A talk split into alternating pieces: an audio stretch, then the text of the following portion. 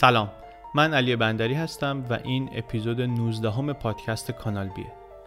چند روز پیش ما اولین اجرای زنده پادکست کانال بی رو داشتیم و در این اپیزود و اپیزود بعدی یعنی اپیزودهای 19 و 20 شما فایل اون اجرا رو میشنوید. یه خود ماجرا طولانی بود بر همین دو قسمتیش کردیم ولی طبق روال خودمون هر دو رو داریم با هم منتشر می‌کنیم. معرفی مقاله ها و مقدمه و همه اینها تو خود برنامه گفته شده. برای همین دیگه من اینجا چیز اضافه نمیگم و مستقیم میریم سراغ شنیدن اپیزود 19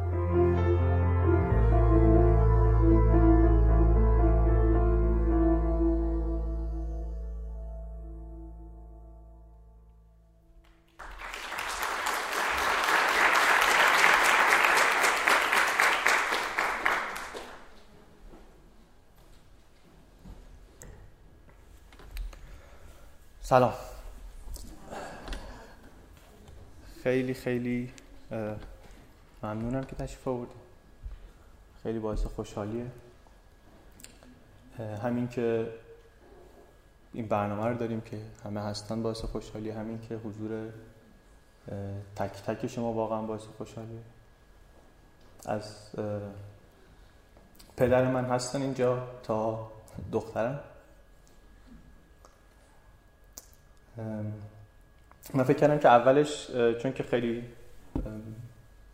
واقعا خوشحالم از اینکه این برنامه هست یه تشکر مختصر بکنم از کسانی که کمک کردن که این پادکست باشه مثلا تا اینکه به امروز برسه که این برنامه رو ما داشته باشیم. خیلی هاشون هم نیستن الان اینجا ولی به حال ما وظیفه خودمون باید انجام بدیم. از بچه های ناملیک که در واقع دارن پادکست رو زنده می‌کنن. شروع کردن کار پادکست کردن.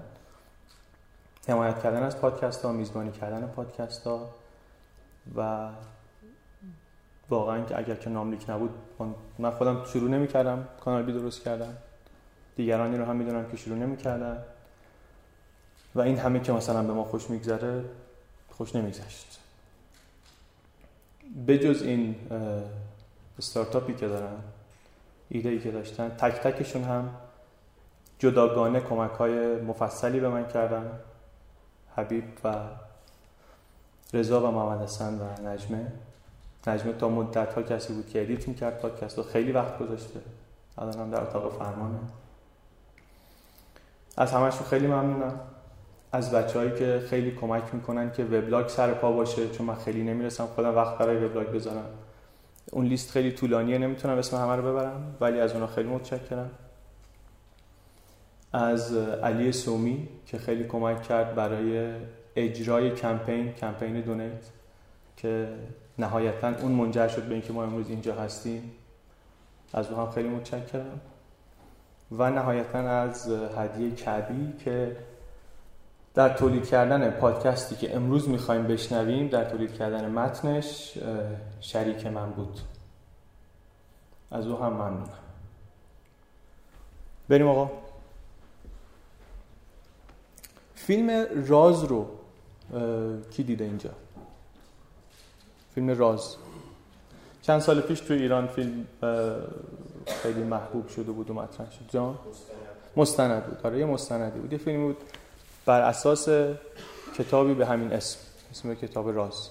این فیلم الان هم می‌تونیم یه تیکه های خیلی مختصری رو ازش ببینیم.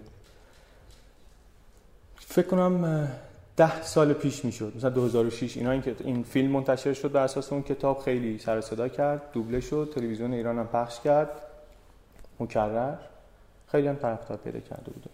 این فیلم راز بر اساس کتابی بود گفتم اونم به اسم راز. اینا هر دوش ایدهشون بر اساس یک کتابی به اسم بیاندیشید و ثروتمند شوید. نوشته آقای ناپلون هیل. احیانا کسی ایشونو می‌شناسه؟ خب الحمدلله. جان؟ نه همین اسمشون رو می‌شناسه شنیدین. اسمشون شنید این کتاب هم به فارسی ترجمه شده خوبم فروش رفته خوبم فروش میره بازار خوبی داره کماکان. اولین بار این کتاب سال 1937 منتشر شده. تا حالا دو تا روایت هست. یه روایت هست میگن 15 میلیون روایت هست میگن 30 میلیون نسخه از این کتاب تا فروش رفته. مثلا عدد عجیب غریبه. ایده اصلی این کتاب و کتاب راز یه چیزه و اون همین که جهان جهان مادی کاملا توسط افکار ما اداره میشه. و برای اینکه شما چیزی رو به دست بیارید مخصوصا چیزهای مالی مخصوصا پول. فقط کافیه که شما بتونید تجسمشون کنید. شما تصور کنید با نیروی اراده این مال شما میشه بعدها دهه های اخیر برای هر جور کتابی مربوط به خودیاری و موفقیت موفقیت کسب و کار دوران خیلی پر رونقی بوده. نویسنده های اینجور کتابا نونشون تو روغن بوده واقعا. آقای ناپلون هیل شخصیت اصلی این قسمت کانال بی کسیه که راه این صنعت رو هموار کرد. کارهای اولیه ایشون برای کسانی که در ادبیات خودیاری و موفقیت کسب و کار بیشتر عمیق میشن بیشتر تخصصی مطالعه می‌کنن مثل کتاب درسیه کتاب منبع حساب میشه کتاب آقای هیل. کتاب بیاندیشید و ثروتمند شوید ایشون رو در بعضی از حلقه های business مخصوصا بین املاکی ها املاک و مستقلات مثل متون باستانی بهش نگاه می‌کنن. خیلی احترام می‌ذارن بهش. چند سال پیش که کتاب راز منتشر شد و فیلم راز درآمد و اسم قانون جذب افتاد سر زبون ها بعضی از نویسنده های حوزه کارآفرینی در کتاباشون به این مسئله اشاره کردن که کارهای آقای ناپلئون هیل پایه و اساس اون چیزیه که در کتاب راز بهش میگن قانون جذب. برای نشون میده. شما اگه قانون جذب رو search کنید به فارسی مثلا چه چیزایی گوگل میاره یه درباره این موضوع زیاد حرف زده شده حتی به فارسی. تاثیر آقای هیل رو البته جاهای بیشتری میشه دید. دامنه تاثیر ایشون وسیع تره از سخنرانی های آنتونی رابینز درباره موفقیت تا معامله های تجاری سوال برانگیزی که آقای ترامپ کرده در دوران خودش. و از همه مشهورتر دانشگاه ترامپ مشابهت هایی داره معاملات ایشون با روشی که آقای هیل در زندگی پیش خودش کرده بوده و تدریس می‌کرده و دیگران رو تشویق می‌کرده که انجام بدن تصادفی هم نیست. یکی از طرفداران و پیروان راستین آقای هیل آدمی به اسم نورمن وینسنت پیل نویسنده کتابی به اسم قدرت مثبت اندیشی سال 52 منتشر شده کتاب خیلی مهمیه در اون ژانر نکته جالب اینه که این آقا که تحت تاثیر مستقیم آقای هیله ایشون کشیش کلیسایی بوده که ترامپ بچگی می‌رفته. خود ترامپ میگه که این منبرش که تموم می‌شد دلت نمیومد بری بیرون.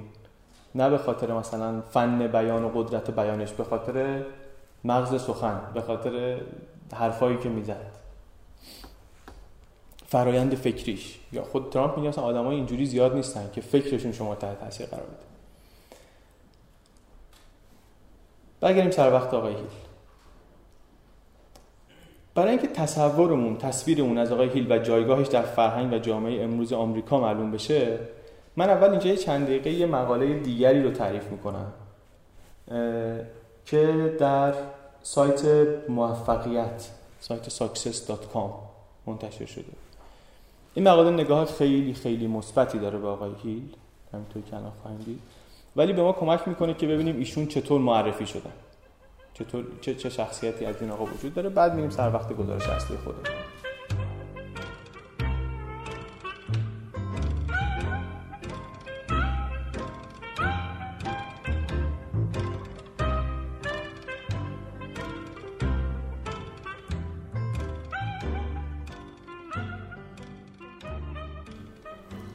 مقاله میگه که موفق ترین آدم ها می‌گویند در دنیایی که پر از شکست ها و موانع ریز و درشت است موفقیت واقعی نه در شناسایی دقیق هدف بلکه در حفظ عزم و اراده است در زمانی که شکست ها بذر ناامیدی میکارند.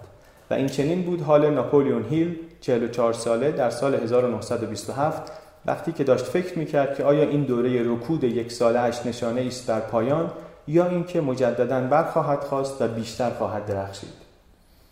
سوء قصدی که سال گذشته به جانش شده بود هرچند نافرجام بود اما ترس را وارد زندگی مردی کرده بود که پیش از آن آشنایی با ترس نداشت. آدمی که همه عمر در حال دویدن بود حالا مدتی بود خشکش زده. هیل هیل ده ساله بود که مادرش فوت کرد. یه توضیحاتی میده درباره کودکیش من چون اینا رو می‌خوام بعدن تک... بعدن بگم دیگه الان تکرار نمی‌کنم. ولی میگه چه کودکی سختی داشت مادرش فوت کرد نامادری آمد به زندگیش. نامادری چقدر تاثیر مثبتی داشت در زندگی ایشون حال دادنش به سمت نوشتن. در 15 سالگی میگه ایشون برای نشریه محلی می نوشت و اولین مصاحبهش رو میگه با یک مرد 73 ساله انجام داد به اسم اندرو کارنگی. آقای اندرو کارنگی رو کسی می‌شناسه؟ نه. حالا میگیم بعدن کی بول بزرگ دنیای فلز اون زمان و ثروتمندترین آدم آمریکا در اون زمان. خیلی میگن ثروتمندترین آدم آمریکا در کل ازمنه همیشه. همه دوران ها. این مصاحبه ایشون که در 15 سالگی با آقای کارنگی انجام داده مسیر زندگی هیل را برای همیشه عوض کرد. کارنگی داستان موفقیت هایش را برای نوجوان گفت و خلاصه کارنگی ایدهش این بود. میگفتش آقا حیفه که هر نسلی باید همه اینها رو رموز موفقیت رو دوباره از نو تجربه کنه. باید یک کسی می بود که درس های موفقیت رو از آدم های موفق جمع کنه یه جا و بذاره در اختیار آیندگان. تا اون موقع کسی این کارا رو نمی‌کرد. دنیا کارنگی می‌گفت احتیاج داره به تدوین فلسفه موفقیت. بیزنسمن های موفق و رهبران بزرگ از سراسر سر جهان باید داستان موفقیتشون رو بگن ثبت بشه و اصول علم موفقیت ازش استخراج بشه. بعد کارنگی به هیل گفتش که شما بیا 20 سال آینده رو صرف این کن که بری آدم های موفق رو قدرتمند رو. اینا رو باهاشون مصاحبه کنی رمز و راز کارشون رو ازشون در بیاری. 20 سال. 20 سال با 20 نفر صحبت کنی. من بابت این کار به شما پولی نمیدم. چیزی که بهت میدم اینه که باید یه معرفی نامه میدم که اینا با شما صحبت کنن. چون که همینطوری که اینا نمیان که با تو صحبت کنی بچه 17 ساله من یه معرفی نامه میدم اینا با تو صحبت کنن. چیزی که گیر تو میاد اینه که اولا این این معرفت رو پیدا می‌کنی که آقا چیه که اینا هر کدوم موفقن اینا. خودت می‌تونی بعدا یه آدم ثروتمندی بشی. بعدش همین که همینا رو شما جمع کنی تدوین کنی کتاب چه کنی علم کنی بفروشی به مردم دیگه مثلا از این راه هم می‌تونی موفق بشی. ولی 20 سال بعد سرمایه گذاری عمرتو بکن. و همین که قبول کرد. این بچه 17 ساله اینو قبول کرد. و دو دهه بعد رو به دیدار و گفتگو با های مثل روزولت ادیسون جان دی راکفلر هنری فورد الکساندر گراهام بل کینگ جیلت و یه سری های دوران معاصر آمریکا گذراند. با اینها مصاحبه می‌کرد. عقیده آقای کارنگی این بود که شناسایی هدف مهمترین قدمه. آدمی که دقیقا می‌دونه چی می‌خواد و می‌تونه رو چیزی که می‌خواد بهش برسه تمرکز کنه حتما بهش می‌رسه. و همین شد بنیاد بنیان فلسفه موفقیت ناپلون هیل. بعدم داستان اینو تعریف می‌کنه که چطور ایشون ازدواج کرد و میگه ازدواج که میگه خیلی داستان بامزه هم هست. میگه که تو روزنامه یهی داد که من دنبال یه خانمی میگردم برای دوستی که می‌تونه منجر به ازدواج بشه. یه خانومی پیدا شد و رفتن همدیگر دیدن رو بعد رفتن خونه خانم اونجا دختر خاله خانم رو دید یک دل نصد دل عاشق اون شد با اون ازدواج کرد و مثلا بعد اون سال اول بچه اولشون به دنیا آمد و بعدش هم سه اصلا با اون زندگی کرد. اون خانم اسمش فلورانس بود حالا به اون داستانش برمیگرد بعد میگه که زندگی خانوادگیش راه افتاد ولی چون رسالتش در دنیا چیز دیگری بود در جستجوی ثروت و پیشرفت خانواده رو در واشنگتن رها کرد رفت شیکاگو و بعد جاهای دیگه و 17 سال آینده رو خیلی کم با فلورانس و بچه هاش بود. بعد میگه که توی آژانس تبلیغاتی نویسنده شد آب نبات فروشی راه انداخت دوره فروشندگی درس داد از این جور کارا تا اینکه جنگ جهانی اول شروع شد. این نامه نوشت برای رئیس جمهور موقع آمریکا وودرو ویلسون. و این آدم رو میشناخت قبلا از سر اون پروژه کارنگی. اون موقع ویلسون رئیس دانشگاه پرینستون بود این رفته بود باش مصاحبه کرده بود. نامه نوشت گفتش که آقا من آمادم که وطن خدمت کنم. جنگ جهانی شد و کشور در جنگی و من چه کاری از دست من برمیاد. اونم گفتش که شما بیا برای کارهای تبلیغاتی و پروپاگاندای جنگ و اینا ما لازم داریم آدمی مثل شما شما بیا اونجا ما کمک رفت و کمک کرد و بعد جنگ که تموم شد میگه دیگه شکی نمونده بود براش آقا سرنوشت من نویسندگیه. کاری که من باید بکنم در این دنیا نوشتن و تدریسه. رفت تو همین کار. بعد میگن که مثلا یه سری دعوای مالکیتی داشت یه مجله راه مینداخت دعوای مالکیتی داشت مجبور می‌شد مجله رو ول کنه. یه الگوی تکرار شونده ای هست. ایشون یه business ی راه میندازه با یه سری شرکایی. بعد شرکا طبق ادعای اسناد رسمی زندگی نامه رسمیشون. پاپوش درست می‌کنن براش به اختلاف می‌رسن. یا شرکا می‌ذارن میرن یا آقای هیل از اون مجموعه جدا میشه و سرش کلاه میره. چرا؟ چون آدمی ساده دل زود باور که به حرف دیگران اعتماد می‌کنه به دیگران زود اعتماد می‌کنه. خودش واسه همیشه خوب بوده و دور و بد بودن و از این صحبت. بعد میگه که سه بار تو این مقاله میگه آقای هیل زمین خورد و از صفر دوباره شروع کرد. سه بار. حالا ما می‌رسیم به جزئیاتش. مجله کارخونه چوبوری چی چی چی. یه بار میگه زمین خود رفت کالجی رو در اوهایو خرید که یه کالجی رو اداره کنه. آموزش روزنامه نگاری و سخنرانی و اینجور چیزا. بعد یه ناشر بزرگی رو دید بهش پیشنهاد کرد که این چیزایی که در موفقیت جمع کردی رو بیا من منتشر کنن همون موقع است که این ناشر رو سر افشای یک باند فساد و خلاف ترور می‌کنن می‌کشن. و می‌خواستن که هیل رو هم بکشن که ماشینش تو راه خراب میشه به قراری که با ناشر داشته نمی‌رسه جون سالم به در می‌بره. ولی بعد میگه ها اینجا برای من امن نیست. من باید از اینجا برم.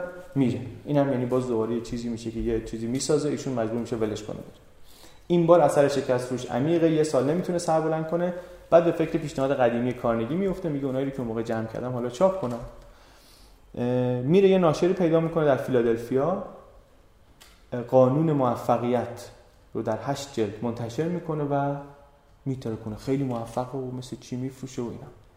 سال بعد آقای هیل ماهی 2500 دلار درآمد داره. یه قصری خریده با 600 هکتار زمین که می‌خواد توش مدرسه موفقیت درست کنه. فلورانس و پسرها رو بعد از سالها آورده پیش خودش. منتها یهو می‌زنه و چی میشه؟ رکود بزرگ اتفاق میفته فروش کتاب میاد پایین درآمدش از بین میره خونه میره زمین میره ماشین میره رویای مدرسه همه دود میشه میره هوا. وقتی که روزولت رئیس جمهور آمریکا میشه تنها کسی که چهار بار در انتخابات ریاست جمهوری آمریکا برنده شده چهار دور پشت سر هم آقای روزولت رئیس جمهور شد تا اینکه مرد. از این دعوت می‌کنه که آقا شما بیا به تیم همکارای من بپیوند. این هم میگه باشه و دوباره چون باید زن و بچه رها می‌کرده می‌رفته دیگه خانمش میگه آقا نمیشه من جدا میشه جدا میشه. این میره واشنگتن کمک روزولت و اونجا یکی از مهمترین کارهایی که می‌کنه سخنرانی روزولت رو می‌نویسه. از جمله جمله معروفی که روزولت با در تاریخ با اون جمله موند که تنها چیزی که ما داریم که ازش بترسیم خود ترسه این رو آقای هیل می نویسه برای روزولت. بعد که این دوره تمام میشه با یه خانم دیگری ازدواج می‌کنه به اسم روزا. این آمد و تشویقش کرد به اینکه کتاب های جدیدی چاپ کنه. ایده هاش رو ازش می‌پرسید و کمکش می‌کرد که اینها رو بیارن روی کاغذ و کمکش می‌کرد که ویراستاری کنن اینها رو و از دل همکاریش با ایشون کتاب جدیدی منتشر شد. کتاب جدیدی منتشر شد به اسم چی؟ بیاندیشید و ثروتمند شوید که گفتیم این شد موفق ترین اثر آقای هیل. خیلی دوباره خوب میفروشه. آمار فروشش اینطوری که این مقاله میگه سی میلیون نسخه تا حالا در دنیا فروخته شده. سی میلیون نسخه از یک کتاب. ایده اصلی هم همینه که گفتیم اگه بتونی شما موفقیت رو تصور کنی بهش می‌رسی. همین کتاب ثروتمندش می‌کنه. خونه و ماشین و زندگی آنچنانی و با همین خانم روزا. بعد از مدتی باز با اینا به اختلاف می‌خورن با هم دیگه جدا میشن. همه حقوق این کتاب می‌رسه به خانم روزا. و این دوباره میشه بی چیز دوباره از میره یه جای دیگه و که کتاب دیگه شروع کنه بنویسه جنگ جهانی دوم شروع میشه سهمیه بندی کاغذ میشه پروژه میخوابه. حتی حتی از نظر توالی تاریخی حرفایی که تو این مقاله می‌زنه درست نیست. یعنی میپره عقب جلو برای اینکه مثلا یه داستانی تعریف کنه خیلی عجیب کاری نداریم. تمام زندگیش آقای هیل در تبلیغ مثبت اندیشی حرف زد. همیشه بعد از هر شکست با انرژی و مثبت اندیشی از صفر شروع می‌کرد. این بار هم خانم تحصیل کرده و روشنفکری باشه آشنا شد و بعد ازدواج کردن رفتن کالیفرنیا. اونجا مشغول تدریس شد. بعد یه تاجری دعوتش کرد چیکاگو گفتش که آقا من وضعم خراب بود وضع بیزنسم خراب بود. کتاب شما رو خوندم دیدم خیلی خیلی خوبه و خیلی آموزه های انسانسازی توش داره. اینو خریدم ازش. واسه همه فروشنده هام واسه همه مامور فروشم اینا خریدم. دادم به اینا این اصلا دگرگون کرد فروش ما رو. از این رو به اون رو شد. و من نظر کردم که کمک شما کنم این علم رو پخش کنیم. زکات این رو می‌خوام بدم. بیا چی داری؟ می‌خوای چاپ کنی؟ من برای چاپ می‌کنم. اینا رفتن و شروع کرد با این کار کردن. دوباره باز مجله و کتاب و این دفعه فیلم و برنامه تلویزیونی تا وقتی که آقای هیل در سال 1970 دار فانی رو ودا گفت در 87 سالگی. کارنگی 6 دهه قبلش بهش گفته بود که اینی رو که میگم با دقت و با حروف برجسته بنویس. بنویس که آقای کارنگی من ناپولیون هیل در ثروت و موفقیت از شما جلو خواهم زد. میگه که من مداد رو پرت کردم اون طرف گفتم من نمی نویسم همچین چیزی. و اصلا فکرش نمی‌تونم بکنم. یعنی چی از شما جلو می‌زنم؟ گفت البته که بهش نمی‌رسی البته که هیچ وقت از من جلو نمی‌زنی. به خاطر همین که نمی‌تونی فکرشو بکنی.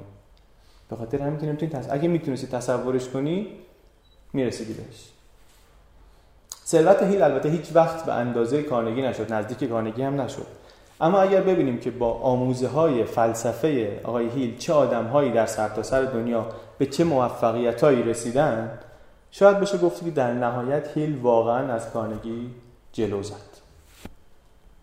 این اون مقاله بود که گفتیم از سایت success.com داشتیم نقل می‌کردیم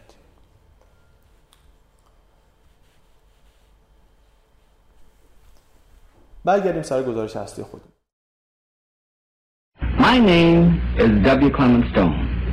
As General Manager of the Napoleon Hill Associates, it is my privilege to introduce you to Napoleon Hill. How do you do? I'm very happy to have this personal visit with you. Won't you be seated, please? And uh, now, may I request that you forget all your problems and just relax while I bring you the master key with which you may unlock the door to any opportunity that your mind can conceive. افسانه ناپولون هیل با گذشت زمان رشد کرده.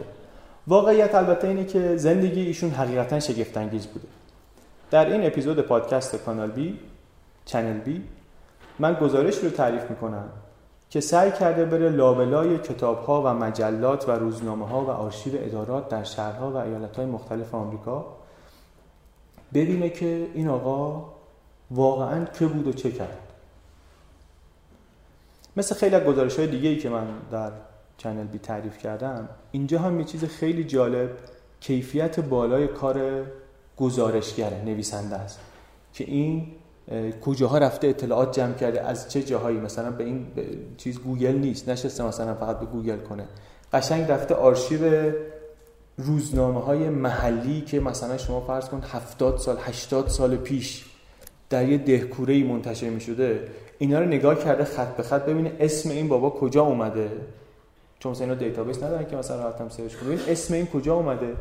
بعد اونو بکنه یه fact ی بعد اونو حالا fact checking و همه این حرفا بعد بیاد استفاده کنه در نوشتن این گزارشی که برای اولین بار می‌خواد به دنیا نشون بده که آقای هیل چه زندگی داشته و کی بوده.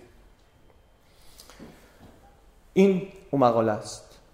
عنوانش هست اگه شما نکنم The Untold Story of Napoleon Hill منتشر شده در سایت palefuture.gizmodo.com من این سایت رو قبلا ندیده بودم. این اولین داستانی که از این سایت دارم تعریف می‌کنم. نوشته آقای مت نواک دوازده شیش 2016 منتشر شد. جدیدم هستم. شما اگه ویکیپدیای ایشون رو باز کنید چه فارسی چه انگلیسی ممکنه فکر کنید دارین اصلا متن تبلیغاتی می‌خونید. متن تبلیغی می‌خونید. در واقع توصیف تبلیغی عبارتی که در معرفی آقای هیل می‌زنه تو خال. تبلیغات اصاره وجود این انسان بوده. این ویکیپدیاش. کل زندگیش تبلیغ بود. تبلیغی که از شرافت حرف می‌زد به مردم یاد می‌داد با مجسم کردن رویا مشخص کردن هدفشون تو زندگی عاقبت به خیر میشن. یه چیز البته ما بگم. اگر که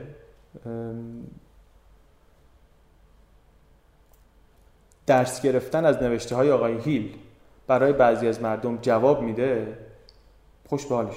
یعنی ما که بخیل موفقیت مردم که نیستیم که. بالاخره حرف خوبم می‌زنه. نمی‌خوام بگیم همه حرفاش بده. درباره اعتماد به نفس درباره خوبی کردن به بقیه تونیکی می‌کنه در دجله انداز. همه اینا خوبه. ولی ما می‌خوایم که یه خورده به زندگی خودش نگاه کنیم ببینیم واقعا چند چند بوده. نویسنده مقاله رفته ساعتها تحقیق کرده. اینجا گفتیم یافته رو برای اولین بار داره تعریف می‌کنه. میگه هیل حاصل جنبش تفکر نوع اواخر قرن 19 همه و قدرت حاصل از اعتقاد به اینکه با نیروی فکر میشه کوه رو جابجا کرد. حالا کوه رو نشه جابجا کرد دست کم سرطان رو میشه مثلا درمان کرد. خیلی کارا میشه کرد با نیروی فکر. یه نگاهی اگه به وبسایت بنیاد ناپلون هیل بندازیم یا زندگی نامه رسمیش رو که سال 1995 منتشر شده. بخونیم تحت تاثیر دستاورداش قرار خواهید گرفت. بی برو برگرد. همین که ما گفتیم بالاخره با ویلسون کار کرده با روزولت کار کرده بود. این آدمایی که من گفتم و دیده بود اینا اصلا کم کم چیزی نیست. الهام بخش کلی آدم معروف بوده. نویسنده میگه من زنگ زدم 2014 در جریان نوشتن این مقاله زنگ زدم به این بنیاد. گفتم که می‌خوام با مدیر عامل صحبت کنم. زنگ زدم با مدیر عاملشون صحبت کردم یه آقای به اسم آقای گرین. قبل از اینکه من اصلا توضیح بدم که چی می‌خوام این شروع کرد اسم آدمای معروفی رو گفتن که اینا تحت تاثیر هیل بودن. مدیر عامل این شرکت مدیر عامل اون شرکت این کارآفرین بزرگ این آقای گرین مدیر عامل بنیاد هیل.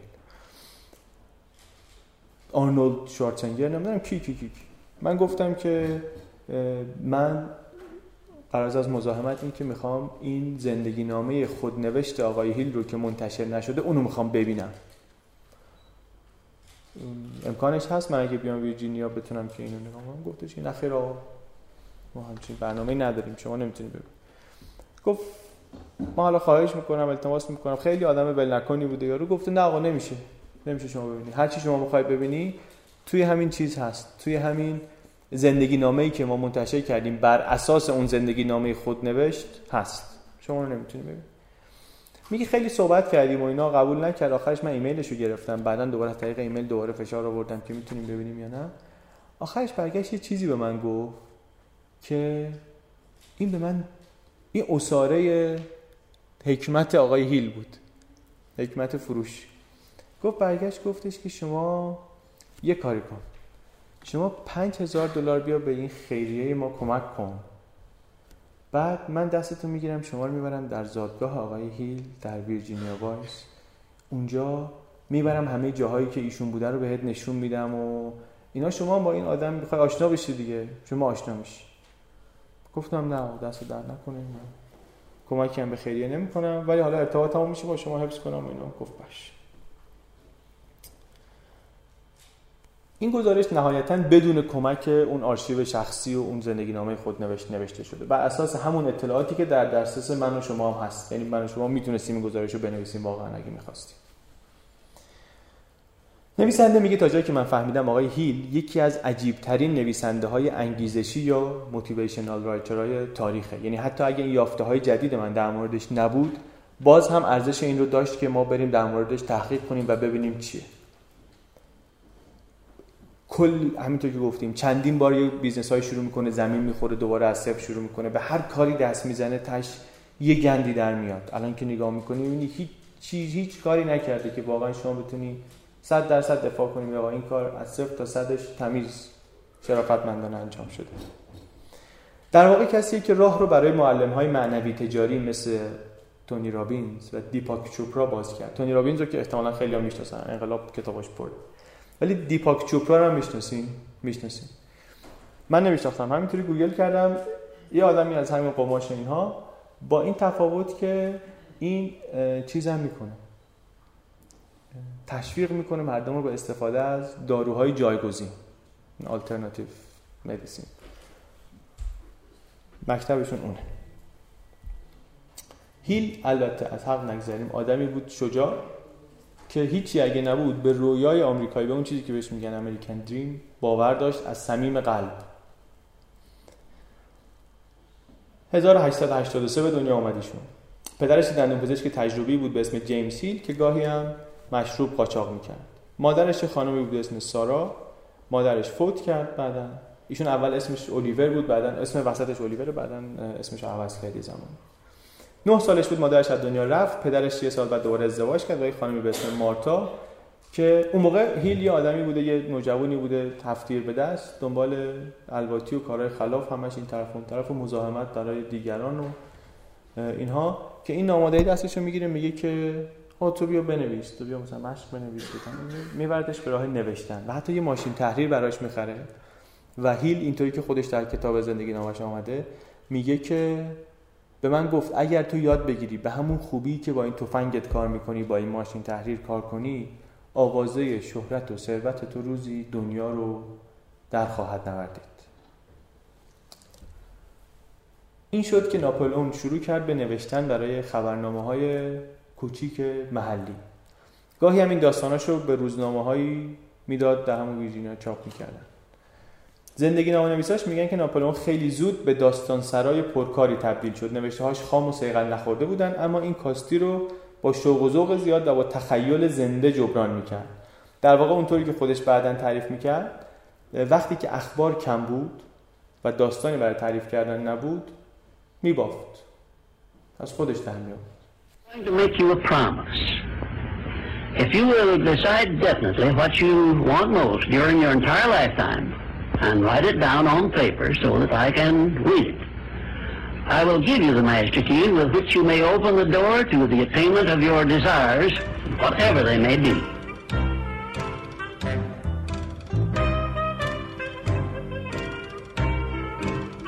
این مهارتش در داستان سرایی تقریبا تکلیف زندگیش رو هم مشخص کرد آدم جوونی که ضمن تلاش برای ساختن زندگیش دقل بازی هم خیلی مشکلی نداره که مثلا یه حق بازی هم بکنه در کنار کار. زندگی خصوصیش هم جالب بوده پرماجرا بوده. طرفدارش احتمالا از دو یا نهایتا سه تا از ازدواجهاش با خبرن نکته اینه که ایشون پنج تا ازدواج کرده حداقل. به خودی خودی خیلی شاید مهم نباشه. اون چیزی که مهمه اینه که دو تا ازدواج اولش شرایط خود عجیب داشتن. اون دو تا ازدواجی که در اسناد و اینا خود پاک شدن. خیلی خبری ازشون نیست. اولین بار در 15 سالگی وقتی که دوست دخترش حامله میشه باهاش ازدواج می‌کنه.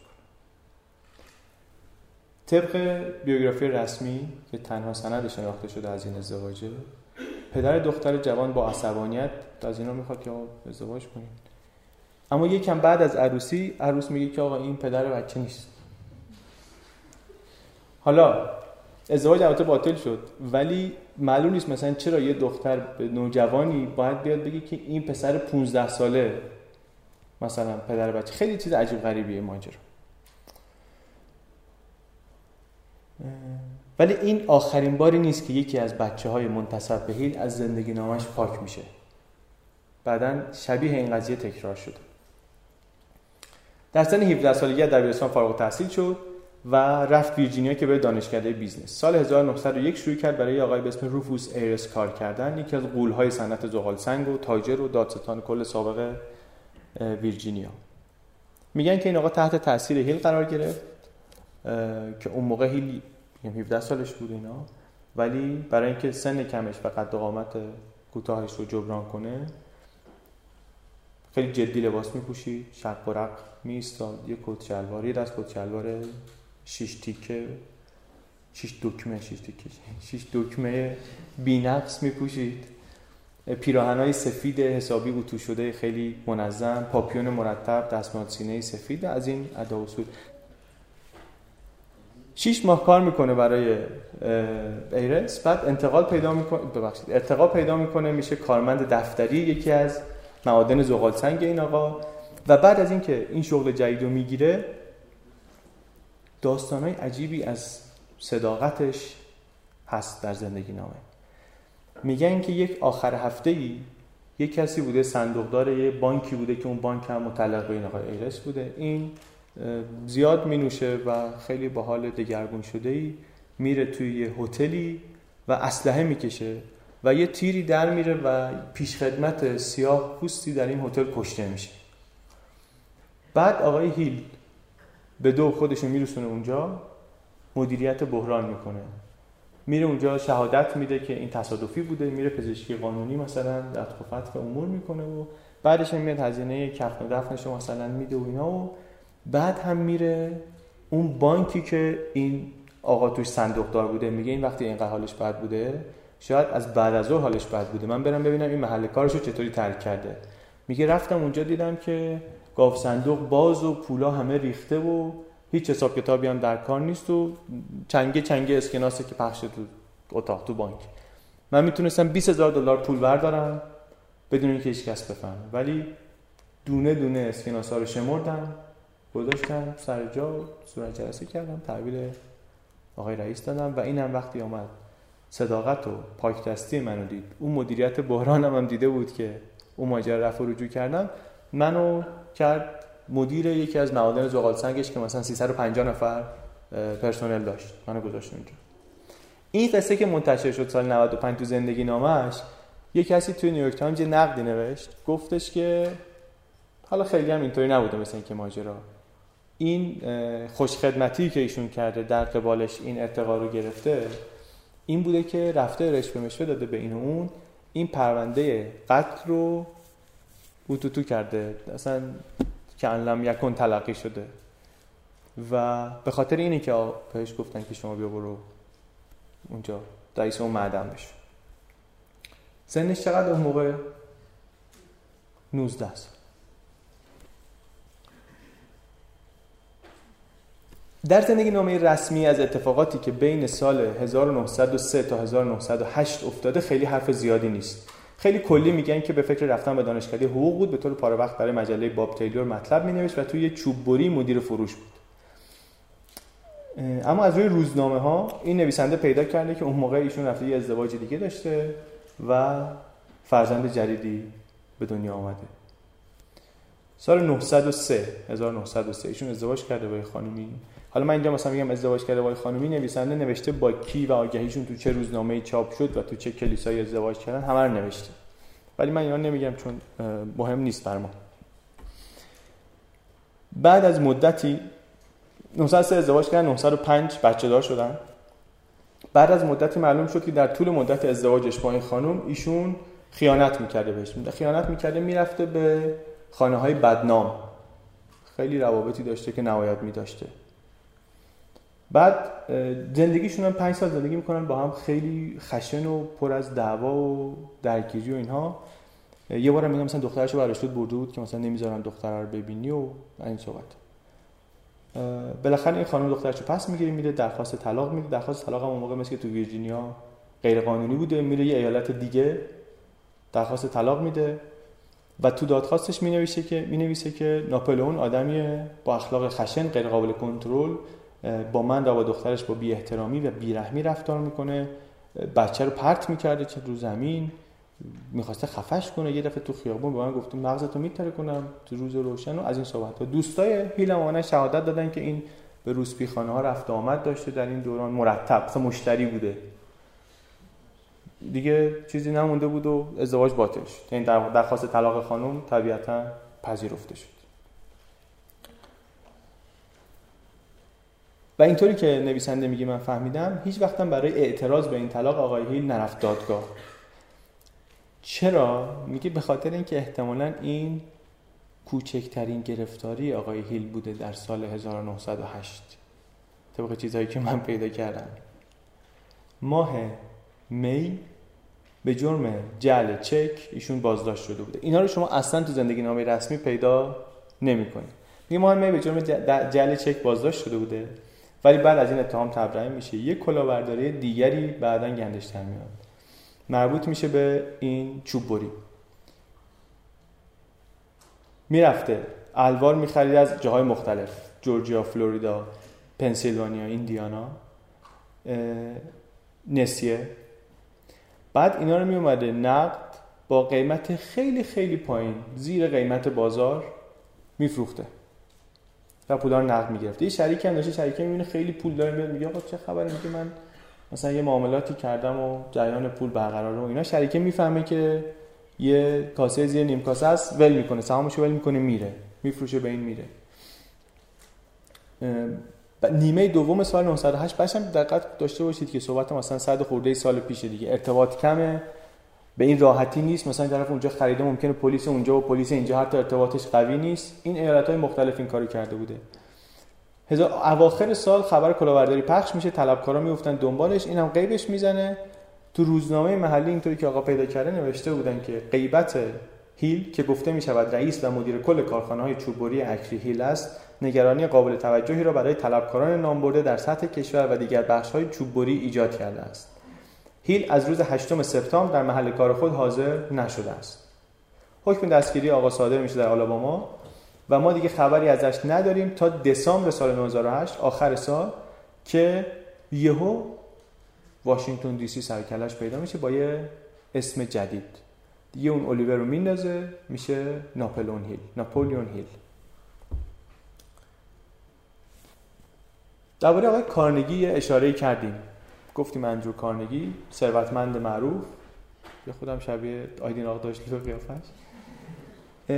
این میگن میگن که ثروتمندترین آدم کل دوران شاید بوده در آمریکا. به این هم شهرت داره که خیر بوده دست بده داشته ثروتمندا رو تشویق می‌کرده به امور خیریه. آدم خیلی خیلی مهم و آدم جالبیه که سوژه ما نیست ما خیلی بهش نمی‌پردازیم ولی مثلا خوبه که بشناسیمش. سال, سال 908 رو گفتیم آقای هیل چی کار می‌کرده. زندگی نامه رسمی درباره این سال یک قصه دیگری میگه. میگه که این سال سال مهمی بود. سالی بود که بعدا هیل ادعا کرد که در این سال با آقای کارنگی در امارت 64 اتاقش ملاقات کرده و همونجا بوده که اصول موفقیت و مفهوم اتحاد نوابق و از این حرفا رو این اونجا بهش تعلیم داده در اون ملاقات ها در واقع میگه یه آخر هفته من دعوت کرد خونهشون اصول موفقیت و پیشرفت رو بر من توضیح داد. من اینا رو بعدا کتاب کردم. اینا رو کتاب می‌کنه بعدا میفروشه یک دیدارش در آخر هفته ای آقای کارنگی رو.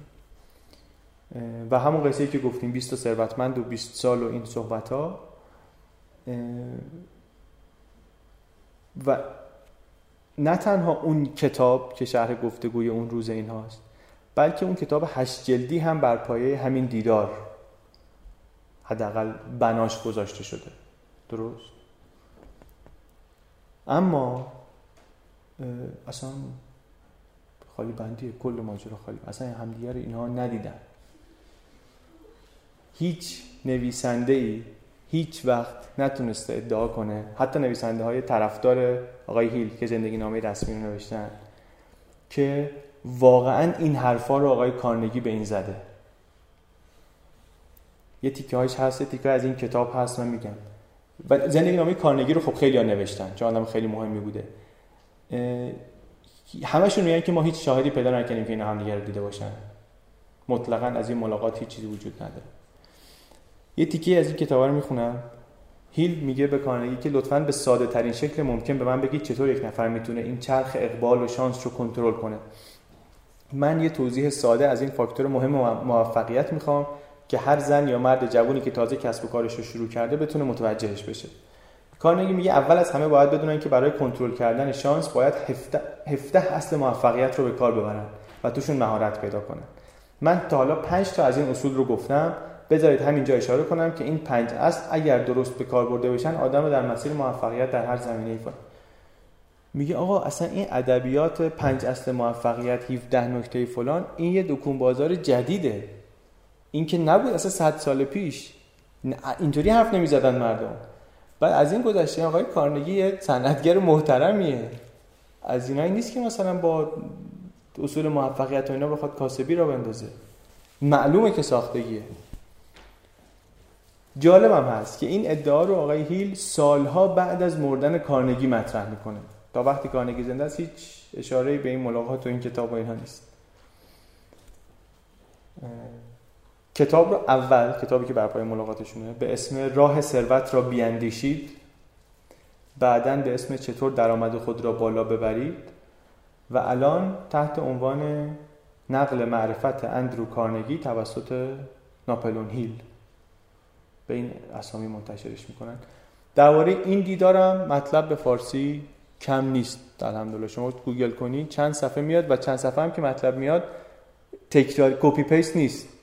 قشنگ یه سری نشستن وقت گذاشتن تولید محتوا کردن که آموزه ها جا بیفته Years later, a young reporter named Napoleon Hill was given an assignment to write a series of articles about famous and successful men. As Hill tells it, this led him to interview Andrew Carnegie, who was at the time one of the most powerful men in the world. Carnegie believed that the process of success could be outlined in a simple formula that anyone would be able to understand and achieve. Hill tells the story this way.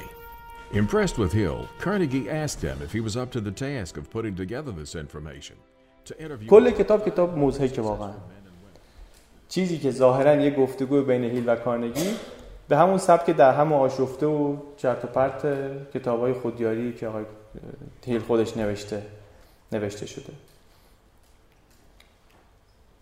تو زندگی نامه رسمی که سال 95 منتشر شده نتونستن بگن که این کتاب نمی‌تونستن بگن قلابیه که.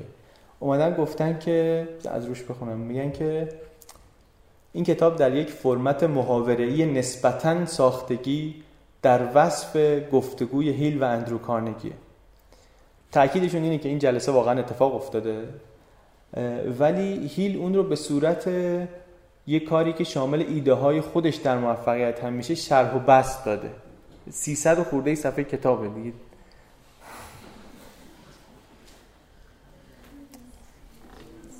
منتها ما گفتیم سال 1908 سال خیلی پرتنشی بود برای این آقا. برای همین اینا وقتی مثلا اونقدر خلاف کرده در اون سال و اون وضعش داشته برای اینکه بگن اون کار نمی‌کرده باید بگن چی کار می‌کرده دیگه. یه چیزی گفتن که بحث بشه اون اصلا حواس منحرف بشه.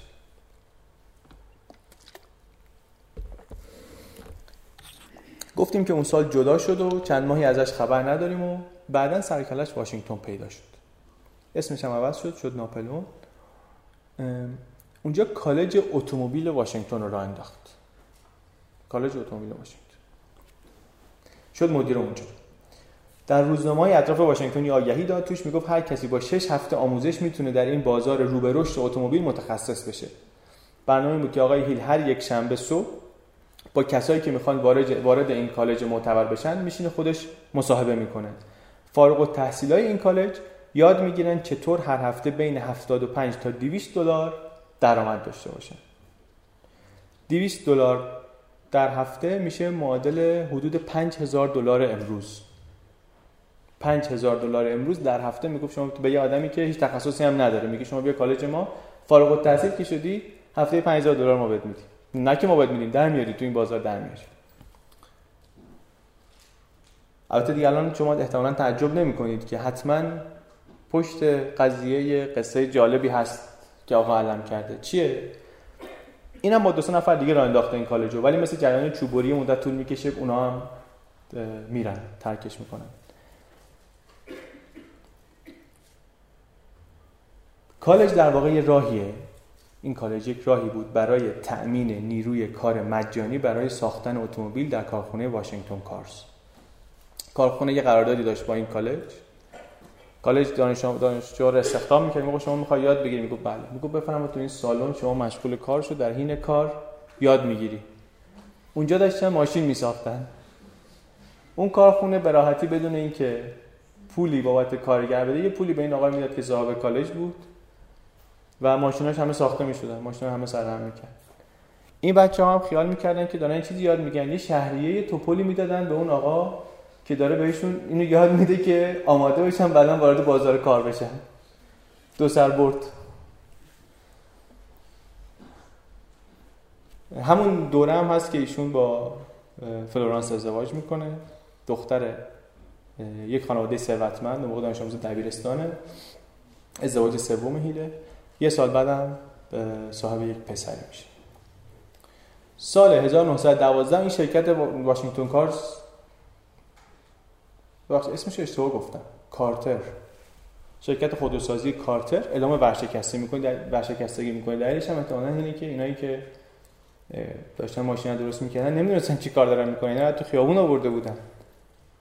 و معلومه ماشینی که از اینا در میاد ماشین درست حسابی نیست معلوم نمی‌خرن شکایت می‌کنن ورشکست میشه. از اون طرف اینا هم که فارغ التحصیل شدن کالا رفتن شکایت می‌کنن که آقا ما چیزی یاد نگرفتیم جایی کاری برای ما نیست.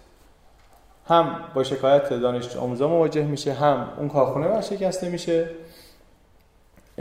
این آقا ولی کوتاه نمیاد. نقشه رو عوض می‌کنه میگه من کالج رو حفظ می‌کنم. دیگه دوران ساخت گذشته. من تربیت می‌کنم شما رو برای فروش ماشین. فروش ماشین. اوایل دهه 1910 هیل تنها کسی نیست که در این صنعت نوظهور اتومبیل داره طرحهای جدید اجرا می‌کنه. اما اونطوری که مجله موتور اون موقع نوشته بود جسورترین و متحورترین و در نتیجه جالبترینشونه برای ما. کالجی چیکار می‌کرده؟ کالج مثلا یه سری پرسشنامه مفصل داشته کسایی که می‌خواستن ثبت نام کنن اینا رو پر می‌کردن. چندین صفحه سوال و فلان. همش برای اینکه ببینن طرف چقدر پول داره. که از بین اینا اگه کسی خیلی نداره دیگه مصدق اوقاتش نشن. اینو بذارن کنار. اونایی رو که پول دارن دستچین کنن. بعد به اونا بگن ما برای شما برنامه آموزشی مختلف داریم کدومو می‌خوای فلان. همش سیاوازیه یه برنامه هست اونم همینه که ما شما رو بخوایم بگیریم فروشنده ماشین تحویل بدیم. میگه دوره ما برای شما درآمد 4800 دلار در سال میاره. میگه شما رو برای درآمد 4800 دلار در سال آماده می‌کنه. ادبیاتش اینه. به طور خلاصه برنامه اینه که همه کسایی که در این کالج تحصیل می‌کنن بتونن نماینده فروش واشنگتن کارز بشن. قیمت هر ماشین با تجهیزات کامل هست. 2250 دلار. ما به دانشجوها بابت فروش هر ماشین یک کمیسیون 400 دلاری میدیم. 400 دلار. و همینطوری ادامه میده تا می‌رسه به اینکه دانشجوها بابت معرفی هر نفر برای ثبت نام در این طرح 3 دلار می‌گیرن. ده نفر بگیری برای ثبت نام کنید بازاریابی هرمی. پدر بازاریابی هرمی. جالبم هست. سال 2014 بنیاد ناپلون هیل جایزه خودش رو میده به یکی از بدنامترین شرکت های بازاریابی هرمی یه شرکتی به اسم اورگانو گولد من نمی‌شناسم سرچم نکردم ولی احتمالا یه چیزی شبیه هم گولد کوست اینا. سال 2014 خلاصه مدال طلای ناپلون رو میدن به سال 1912 یه ماجرای باز حاشیه‌ایه که ادامهش من اینجا بهش نمی‌پردازم. بعدا توی وبلاگ شاید قصهشو بذاریم. سال 1912 اینا صاحب یک پسر دیگری میشن. اسمشو می‌ذارن بلر. این پسر ناشنواست. اصلا بدون گوش متولد میشه. یه بیماری داره به اسم میکروتیا که باعث میشه که گوش در جنین اصلا شکل نگیره. این بدون گوش متو گوش خارجی نداره. بعد این آقا میگه که من می‌خوام به این شنیدن یاد بدم.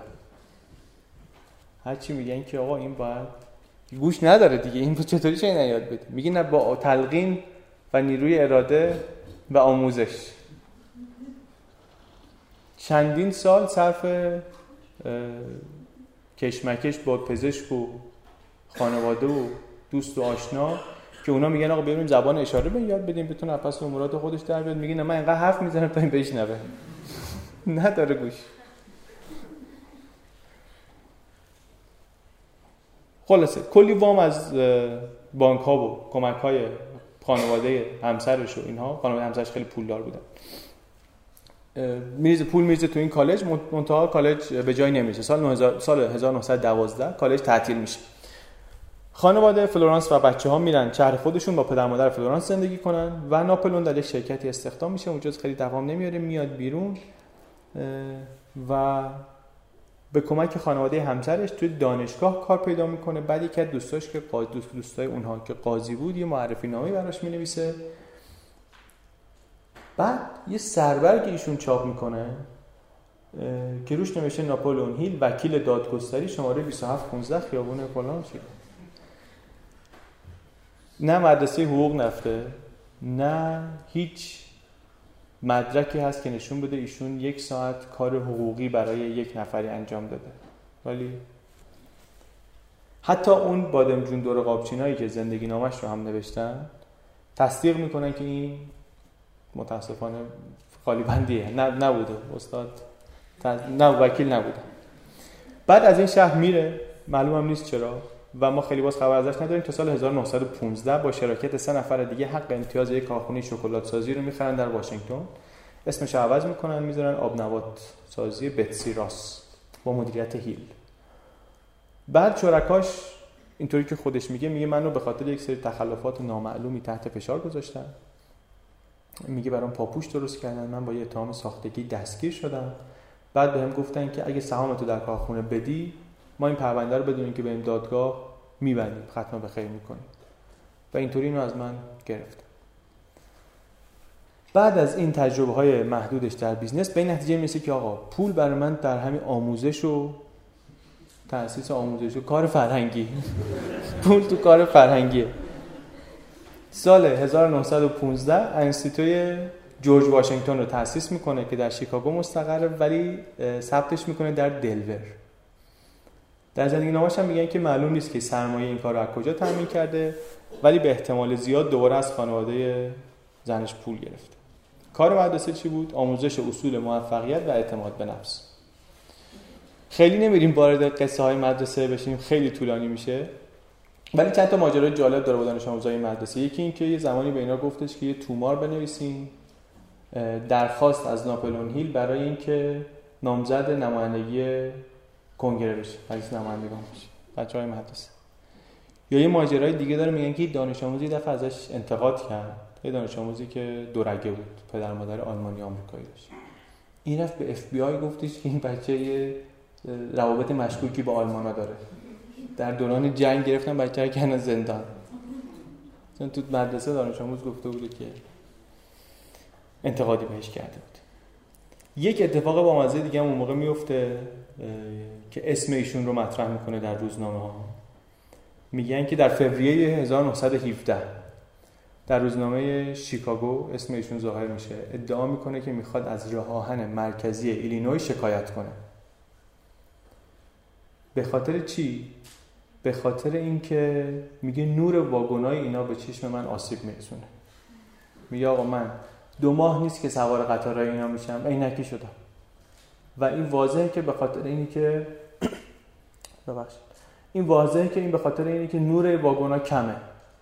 و این به من آسیب زده و من می‌خوام برم شکایت کنم. حتی الان در قرن 21 که بازار این شکایت کردن اینا خیلی داغه ایده همچین کاری خیلی عجیبی که شما بری بیا من اینکی شدم پس مثلا شرکت راه هم باید پول به من بده.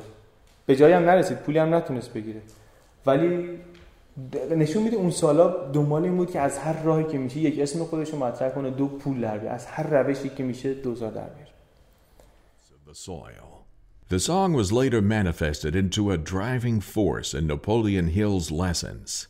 Napoleon Hill explains the driving force of ideas. I want to describe my discovery in the simplest terms possible because it will reveal to you why it is true that whatever the mind can conceive and believe, the mind can achieve, regardless of how many times you may have failed in the past or how lofty your aims and hopes may be. And so the long journey began.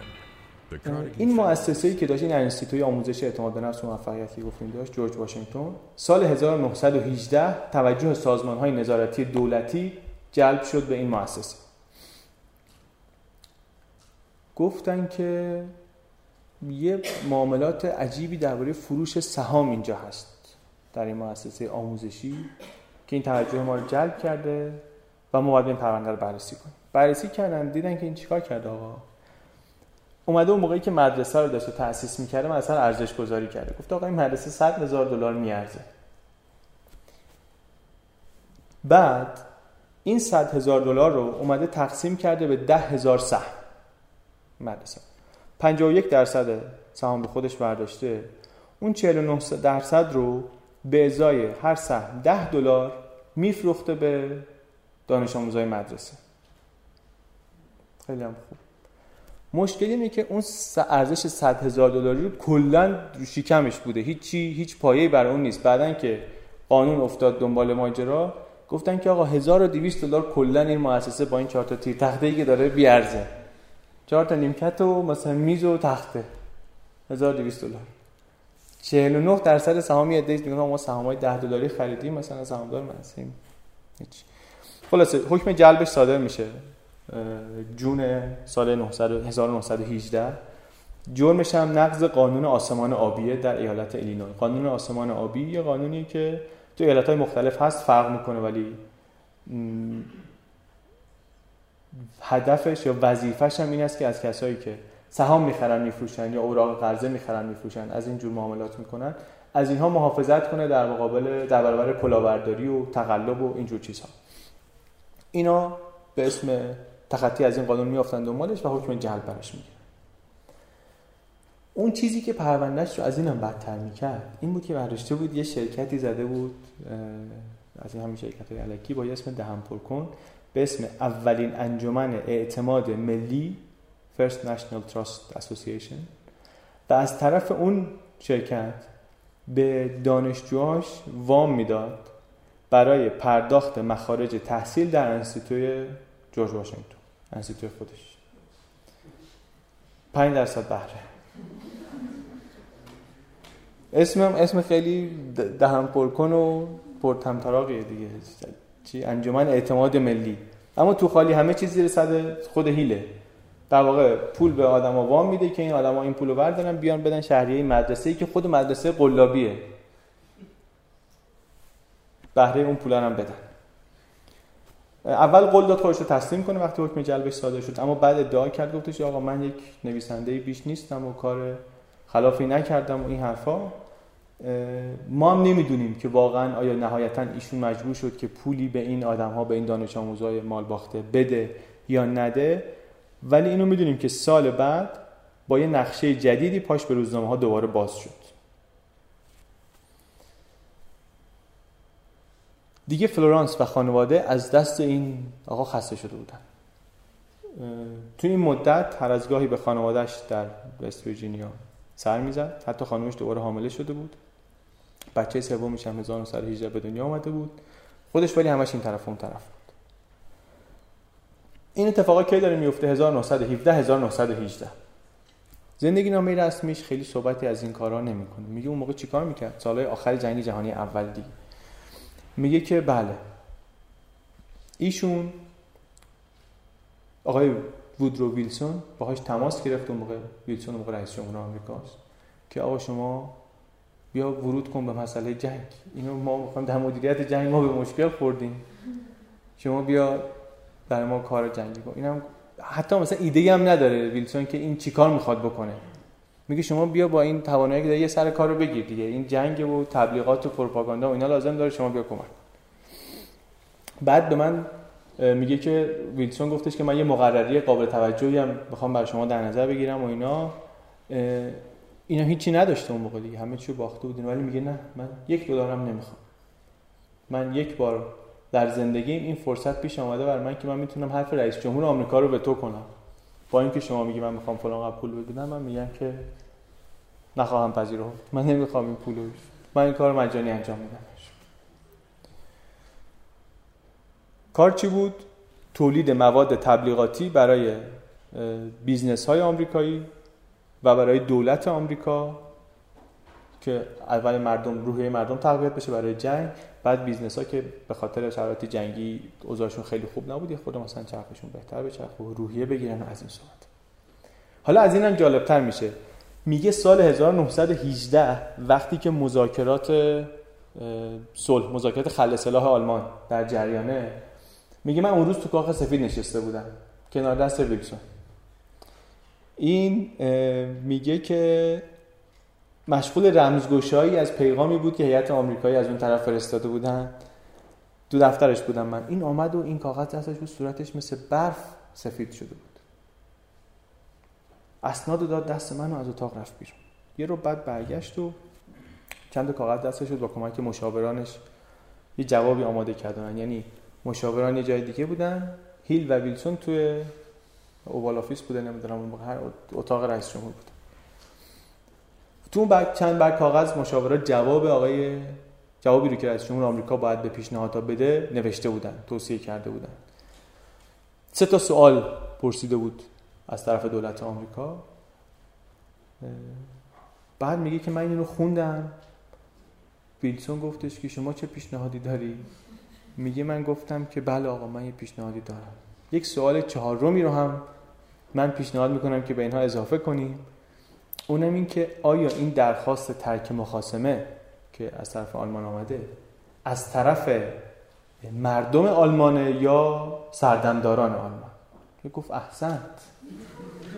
بسیار نکته درستیه چون اینطوری ما وقت می‌تونیم به اینا غیر مستقیم بفهمونیم که شما باید از شر این قیصر هم خودتون رو خلاص کنید. نکته نقضی گفتی این این اضافه میشه. مجددا. هیچ مدرکی هیچ کسی تا حالا پیدا نکرده که این آقا ویلسون رو دیده باشه در زندگیش. چون کاخ سفید بالاخره یه دفتر دستکی داره یه کسی کسی رفته اومده همه چی مشخصه دیگه. چه برسه به اون روز مهم و تاریخی؟ هیچی نیست. از اون بالاتر تو نوشته هایی که اون موقع آقای هیل داره هیچ اشاره به این ماجرا نیست. چی میگه خودش؟ حالا جالبه. چون اون موقع مجله داشته دیگه اون موقع مجله داشته چیز می نوشته پیدا کردن اون شماره های اون مجله ها خیلی راحت نیست. ولی بنیاد ناپلون هیل بعضی از این مجله ها رو قدیمی رو دوباره منتشر می‌کنه. نویسنده رفته یکی از اینا رو برداشته پیدا کرده. میگه اتفاقا خیلی جالبه چون در مورد همون روز نوشته. همون مثلا دو هفته بعد از این روز درباره اتفاقات اون روز نوشته. چی نوشته؟ چه پیداش کنم؟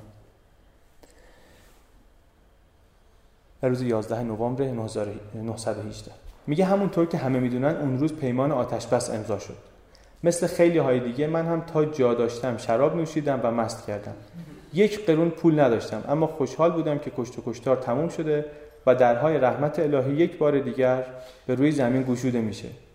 بعدش هم میگه رفتم نشستم پشت ماشین تحریر و شروع کردم به نوشتن قانون طلایی هیل. این مجله به من همون لحظه الهام شد. مجله جدیدی و رفتم شروع کردم به نوشتن این آدمی که تمام زندگیش داره از خودش تعریف می‌کنه که این کردم اون کردم با اینکه مثلا پیروز یا همون روز پیش رئیس جمهور بوده هیچ اشاره به این نمی‌کنه. اشاره می‌کنه که رفتم. چه کار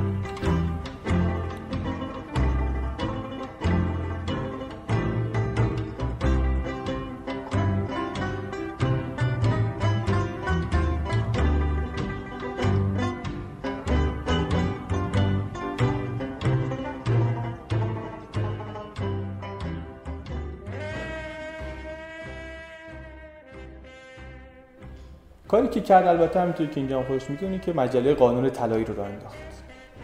اینجا مجله قانون طلایی کاری که می‌کرد بیشتر این بود که به صاحب شرکت ها کمک می‌کرد که سهامشون رو بفروشن به قیمت بالا و کمکشون می‌کرد که به دروغ ارزش سهامشون رو بالاتر از اونی که هست نشون بدن. در یک مثالش یک خانم آقای به اسم خانم آقای کاکس یه شرکتی داشتن به اسم جنرال اویل. و این به اونا کمک می‌کنه یک گزارشهایی براشون چاپ می‌کنه که مثلا زوج جالب توجهی که برای دیگران 100 هزار دلار پول درآوردن بعدش هم میگه که اینا تو کار خیری هن بعد شما اگه مثلا سهام اینا رو بخرید نه تنها انقدر سود می‌کنید بلکه انقدر از سود مثلا به این خیریه می‌رسه به اون خیریه می‌رسه. از این صحبت ها اونا هم کلاهبرداری بودن مثل خود این. بعد از یه مدتی هم مشخص میشه و ورشکست میشن و از این صحبت. حالا قانون طلایی رو هم یه اشاره کنیم به قانون طلایی. چه قانون طلایی که از قولش میگن این است که شما تو نیکی می‌کنه در دجله انداز ایزد در بیابانت دهد باز. یک شما شما خوبی کنی به مردم این آدم وامدار تو میشه اینم به شما یه خوبی می‌کنه. تقریبا یه همچین برداشت من حداقل ازش همچین چیزی. بعد این خیلی زود یاد گرفت که یک راه راحت و خیلی اقتصادی.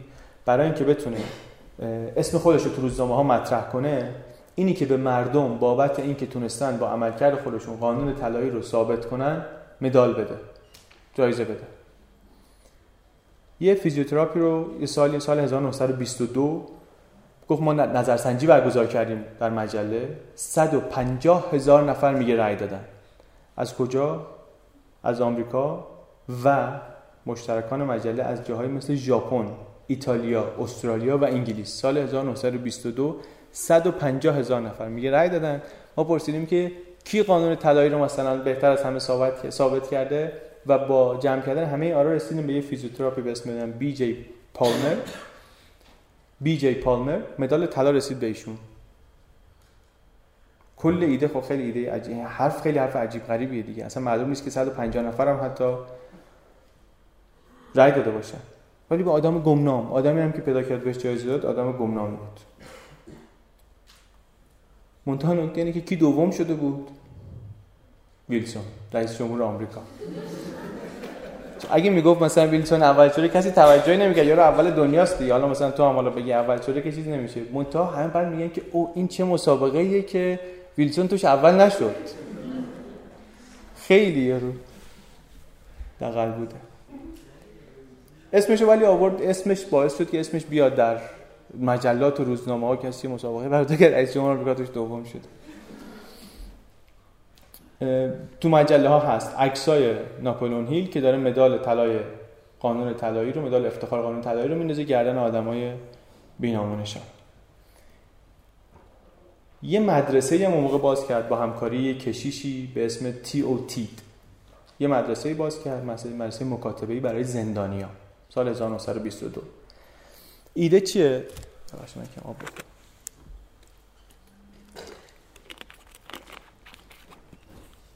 ایده چیه؟ آقا این زندانیا در زندانن اینا بعدا که بیان بیرون یه مهارتی باید داشته باشن. اینا یه مؤسسه خیریه‌ای به اینها مهارت‌های زندگی رو یاد بده. اعتماد به نفسشون رو ببره بالا چی و چی و چی. چطوری؟ آقای هیل متریال آموزشی برای اینا تولید می‌کنه. میفرسته. متریال آموزشی از کجا میاد پولش؟ خیریه پولشو میده. پس پول جمع کنیم از مردم برای خیریه. این خیریه پول بده به آقای هیل که آقای هیل متریال تولید کنه بفرسته برای زندان. بازم دوباره بازی برد برد. برد برد که نه در واقع یه چیزی که از هر دو طرفش داره سود می‌کنه.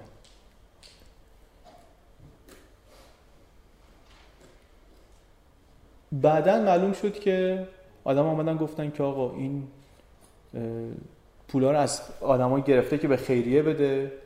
ولی چون تو خیریه با کشیش شریک بود کشیشه باید مثلا می‌دید که پولا بیاد. کشیش می‌گفت آقا پولا نمیاد. بعد شهر به شهر می‌رفت صحبت می‌کرد سخنرانی می‌کرد پول جمع می‌کرد. یه جایی بود توی این یادداشتا که از دانش آموزای یه مدرسه رفته بود بیش از هزار دلار جمع کرده بود اون موقع. دانش آموز مدرسه هزار دلار پول اون موقع جمع کرد. هزار دلار اون موقع با حساب تورم الان میشه معادل 14 هزار دلار.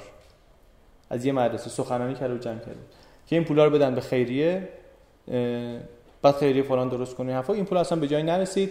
یه نفری هم از زندان آورده بود بیرون یارو به جرم جعل چک زندان بود.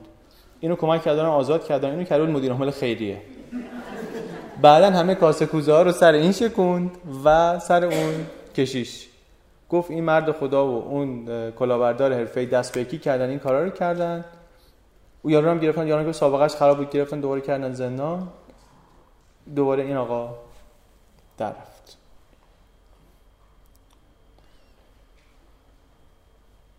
بریم یه استراحت 15 دقیقه‌ای بکنیم یه نفسی بگیریم. فقط لطف کنیم بعد از 15 دقیقه تو سالن باشیم که ما سریع شروع کنیم. می‌خوایم درباره ماجرای آقای هیل بگیم و ادیسون. این واقعی واقعیه. مرسی.